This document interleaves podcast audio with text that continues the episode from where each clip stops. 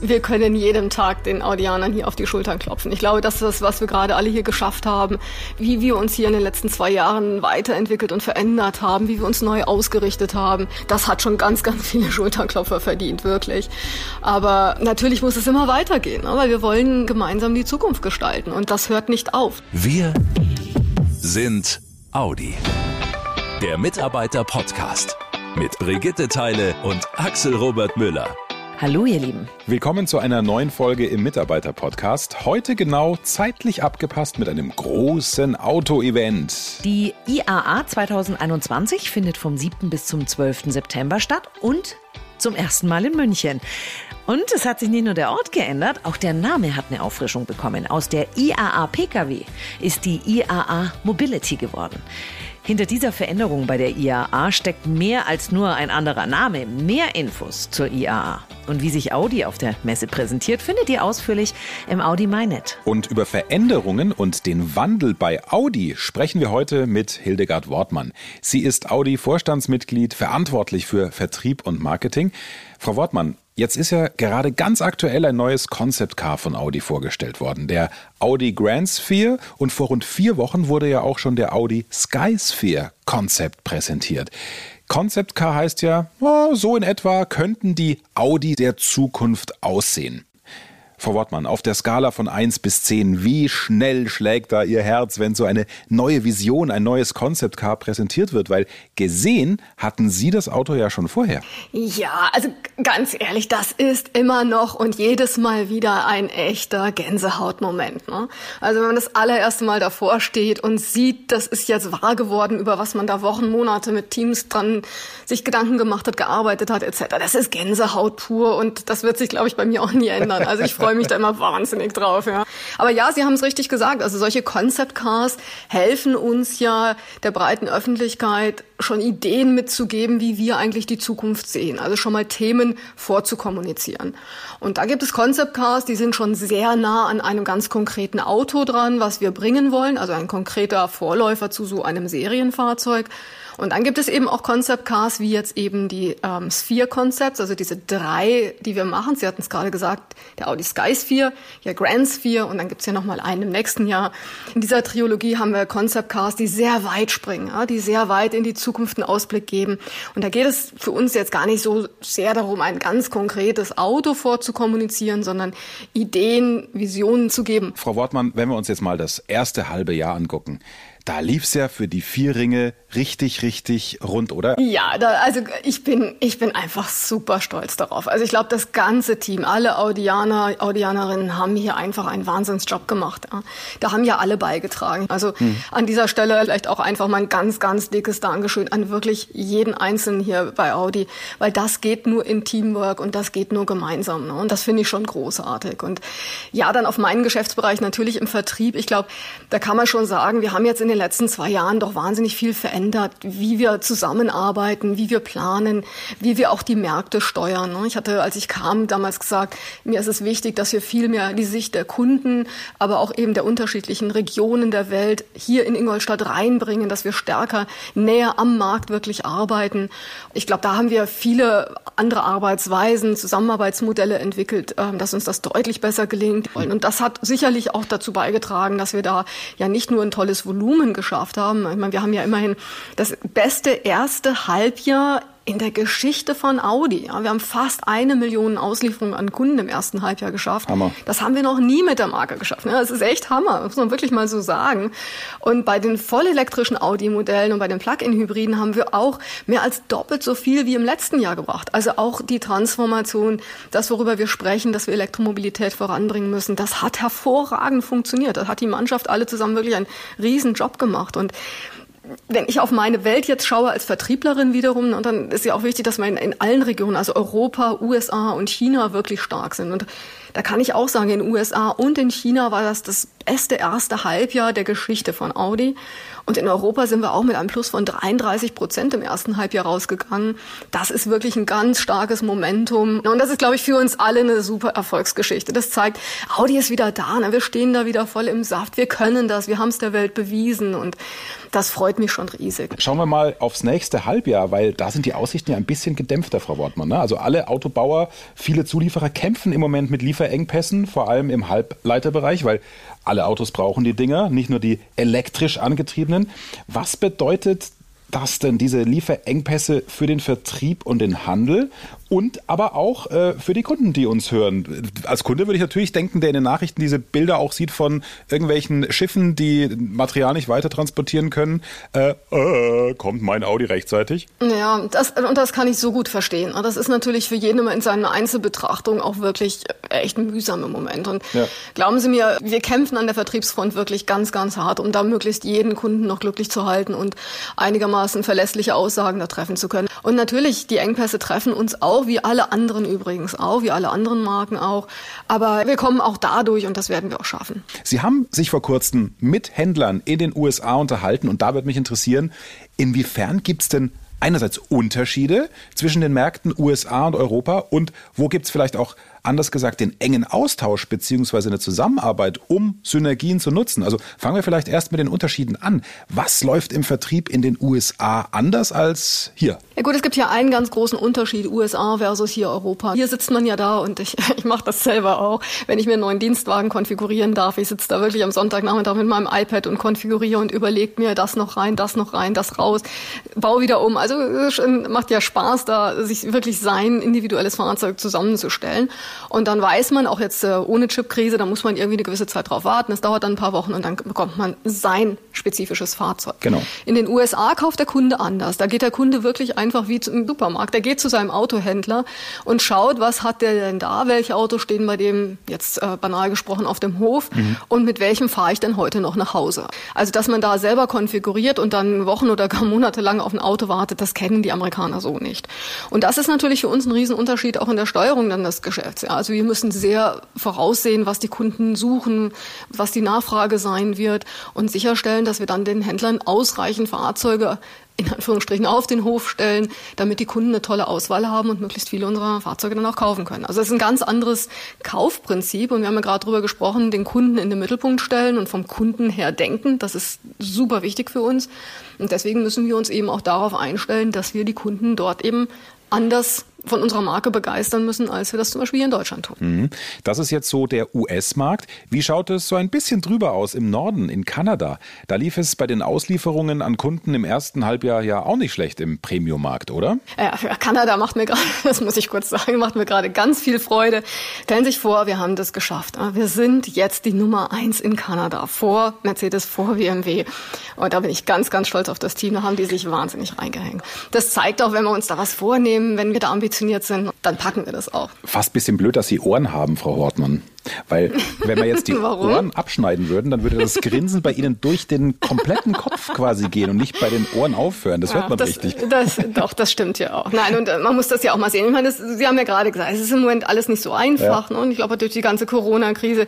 Aber man darf sich davon ja auch jetzt nicht unterkriegen lassen. Und man muss da positiv bleiben, man muss da nach vorne schauen. Und ich bin einfach sehr zuversichtlich. Wir haben so ein starkes Produktportfolio. Wir haben jetzt viel für die Marke getan.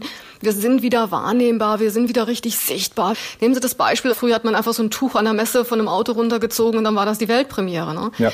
Das funktioniert natürlich heute so nicht mehr, weil wir heute ganz andere Reichweiten erreichen müssen. Ne? Wir haben damals den A8, haben wir präsentiert mit einer großen Händlerpräsentation in Sardinien. Das war's. Aber damit kriegen wir natürlich keine Reichweite. Heute haben wir ja dieses virtuelle Format, dieser Celebration of Progress, wie wir das nennen, also eigentlich wie, wie eine kleine TV-Sendung, mhm.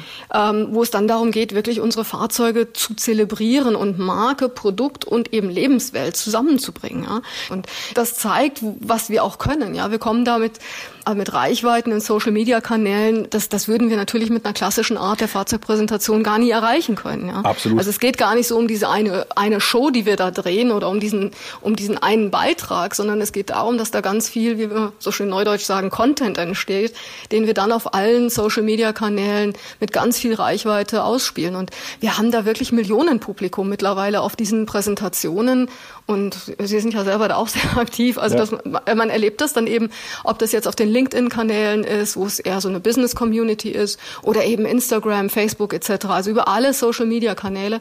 Und damit bekommen wir einfach eine ganz andere Reichweite und wir können eben zeigen, dass das Erlebnis im Vordergrund steht.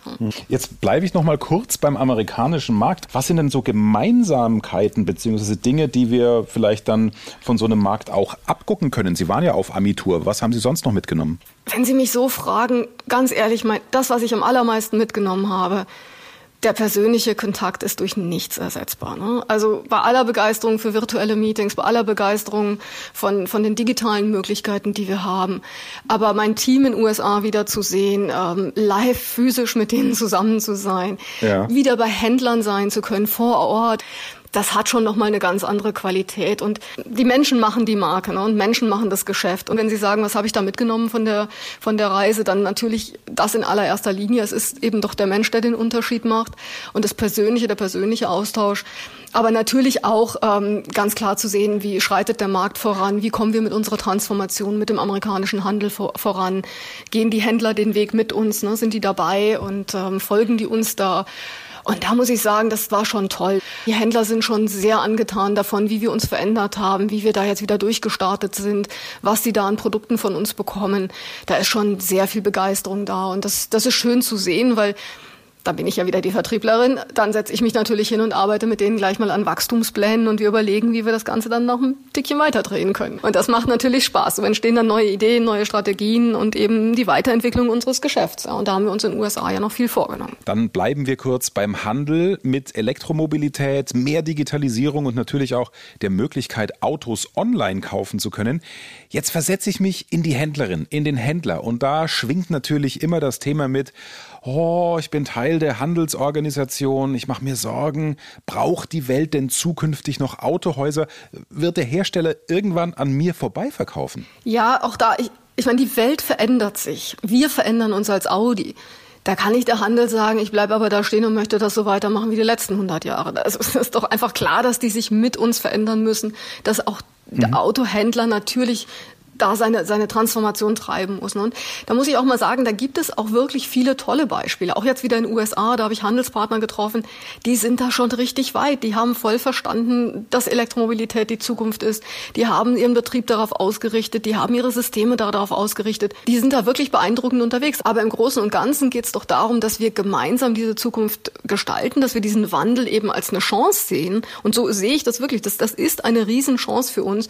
Diese Digitalisierung ermöglicht uns einfach ganz anders mit dem Kunden, nah am Kunden, das Kundenerlebnis zu gestalten. Und da gehört die physische Welt genauso wie die digitale Welt dazu. Diese beiden Welten, die verschmelzen halt und wir müssen das beherrschen. Und das muss auch der Handel beherrschen. Also wir sind da nicht Konkurrenten nach dem Motto, der böse Audi macht jetzt alles alleine online und der arme Händler muss es physisch machen, sondern wir machen das gemeinsam, um vor Kunde gemeinsam das stärkste Kundenerlebnis zu kreieren, was es gibt. Da sind Kunden wirklich zu begeistern. Und da muss natürlich auch ein Verkäufer und ein Händler entsprechend entsprechend immer auf den Top News bleiben und, und entsprechend gut geschult sein. Ich bin ja auch hier immer in Sachen Top News total total im Bilde, was Sie machen. Ich bin das, der Ihnen okay. bei LinkedIn folgt. Ah, Sie sind der eine. ist ja auch Wahnsinn, was Sie da für ein Wachstum haben. Ne? Also äh, das ist ja auch schon, wie, wie nah man da an den Menschen dran sein kann, nicht nur businessmäßig. Ja, das fasziniert mich wirklich, weil die Privatperson Wortmann ist im Social Media gar nicht unterwegs. Aber in dieser Business-Community auf LinkedIn, ich habe das ja angefangen, als ich zu Audi kam, überhaupt, also von, vom Start weg, und habe gesagt, das ist für mich eigentlich die Möglichkeit, wie ich wirklich mit allen Audianerinnen, Audianern weltweit in, in Verbindung bleiben kann, ja, wo die sehen können, was, was macht die Wortmann denn jetzt gerade, ähm, wo ist die, was denkt die, was, was passiert da gerade, wo wir Denkanstöße geben können, wo wir mit dieser Community diskutieren können.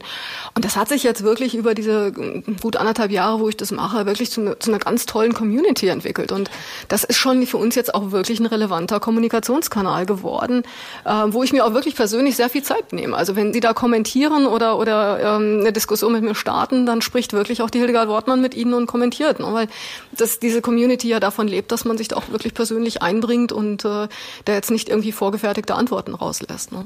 Genau, und äh, da habe ich gesehen, Mensch, was macht die Wortmann denn da? Und dann sage ich, ach guck mal, sie, sie unterhält sich gerade mit Zukunftsdenkern aus Kalifornien, mhm, wie der Wandel stimmt. zu mehr Nachhaltigkeit und zur Elektromobilität in der Stadt auch aussehen kann, beziehungsweise muss. Haben sie auch gepostet.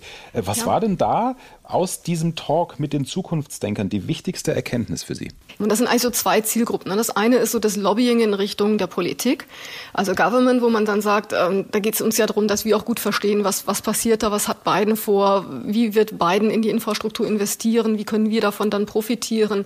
Aber auch der, der Politik, dem Government mitzugeben, was sind denn unsere Anforderungen, weil wir müssen ja auch mal sagen, was erwarten wir denn dann vom Gesetzgeber, damit es für uns möglich ist, eben da entsprechend gut unterwegs zu sein. Und ich habe zum Beispiel eine, eine ganz faszinierende Amerikanerin getroffen, die nennt sich Chief Sustainability Officer. Also sie ist die Chefin, die das Thema Nachhaltigkeit in Los Angeles als Stadt organisiert und vorantreibt. Und zu verstehen, wie da die Stadtplanung funktioniert, was die treibt, wonach die suchen, welche Partnerschaften die suchen, das ist natürlich super wertvolles Informationsmaterial für uns, mit dem wir dann auch wieder unsere Strategien vereinfachen können. Ja, ja ähm, ich nenne es mal die, die neue Auto- und Mobilitätswelt, in der Sie sich jetzt befinden, in die man sich mhm. So rein transformiert irgendwie. Ja, da wollen Sie ja trotzdem, auch wenn alles alles neuer wird, das altbewährte, nämlich die Premium-Rolle, die wollen sie ja behalten. Wie klingt das denn konkret? Also was ist denn zum Beispiel aus diesem Slogan und dem Versprechen Vorsprung durch Technik äh, geworden? Kann das noch Teil des Markenkerns in der Zukunft bleiben?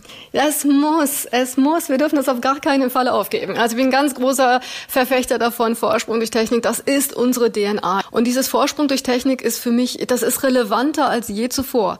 Aber das, was Vorsprung definiert, das hat sich über die 50 Jahre halt durchaus verändert. Ja. Vorsprung war für uns lange Zeit die Zehntelsekunde am Nürburgring, nochmal ein paar PS mehr drauf, mhm. nochmal eine neue Fahrwerksabstimmung, was auch immer. Also Technik, die, die eben in die Welt reingepasst hat. Und wenn man jetzt sich anschaut, was definiert Vorsprung in unserer heutigen Gesellschaft, gerade jetzt auch nochmal nach dieser harten Corona-Zeit, dann geht es doch um, um, um ein bisschen mehr. Es geht auch mehr darum, wirklich mit einer sinnvollen und bedeutungsvollen Technologie das Leben der Menschen zu verbessern. Also irgendwie einen Beitrag zu leisten zu einer besseren, lebenswerteren Zukunft. Und das können wir. Wir haben die besten Ingenieure der Welt, die diese bedeutungsvolle Technik schaffen können. Also Vorsprung durch Technik 100 Prozent, das bleibt unser Claim, kann ich hier nochmal allen versprechen. Ja, wir dürfen okay. das nicht aufgeben. Das ist der Audi Spirit, das ist unsere Ambition und die, die werden wir natürlich nicht aufgeben. Aber das Verständnis von Premium hat sich verändert. Ne? Es geht nicht mehr nur um dieses mein Haus, mein Boot, mein Auto. Es geht jetzt auch eben um Werte, es geht um Sinnhaftigkeit. Es geht eben darum, auch jetzt was Klimaschutz, Klimawandel angeht, seinen Beitrag zu leisten. Und diese Verantwortung wollen wir leben leben. Ne? Wir sagen ja auch Vorsprung leben. Ne? Wir wollen das leben, wir wollen zeigen, dass wir hier eben ein Teil dieser Gesellschaft sind mit, und da auch unseren Beitrag leisten wollen. Ne? Die Kunden heute erwarten von uns als Unternehmen und von uns als Marke, dass wir eine klare Haltung zeigen, dass wir sagen, wofür stehen wir, was sind unsere Werte, was ist das, was, was Audi ausdrückt. Und diese Zukunft als Haltung zu verstehen, ist, ist uns schon wichtig, weil wir glauben an eine starke Zukunft und wir wollen diese Zukunft mitgestalten, wir wollen damit dabei sein. Also die Kunden erwarten Haltung. Jetzt setzen wir die Kundenbrille auch noch verstärkt auf. Was wünschen Sie sich? Was sollen denn die Kundinnen und Kunden sagen? Was sollen sie denken? Was sollen sie fühlen, wenn sie in Zukunft in einen Audi einsteigen, Frau Wortmann? Ja, wir haben ja wirklich ein paar Stärken, die, die wirklich tief in, in der Marke verwurzelt sind, wie zum Beispiel ähm, die, die Qualität, das Interieur, ähm, die Fertigung. Also wir haben ja viele Kompetenzen in unseren Fahrzeugen, die die Marke über diese vielen Jahre, Jahrzehnte so stark gemacht hat. Aber das müssen wir jetzt eben weiterentwickeln, um eben immer weiter relevant auch zu bleiben. Und natürlich würde ich mir wünschen, dass, dass die Kunden von uns sagen, wir sind da sehr progressiv unterwegs, wir sind da High-End. Ja, wir drücken da, verkörpern da einen Lebensstil, der eben sehr modern modern ist, der auch von Nachhaltigkeit äh, geprägt ist.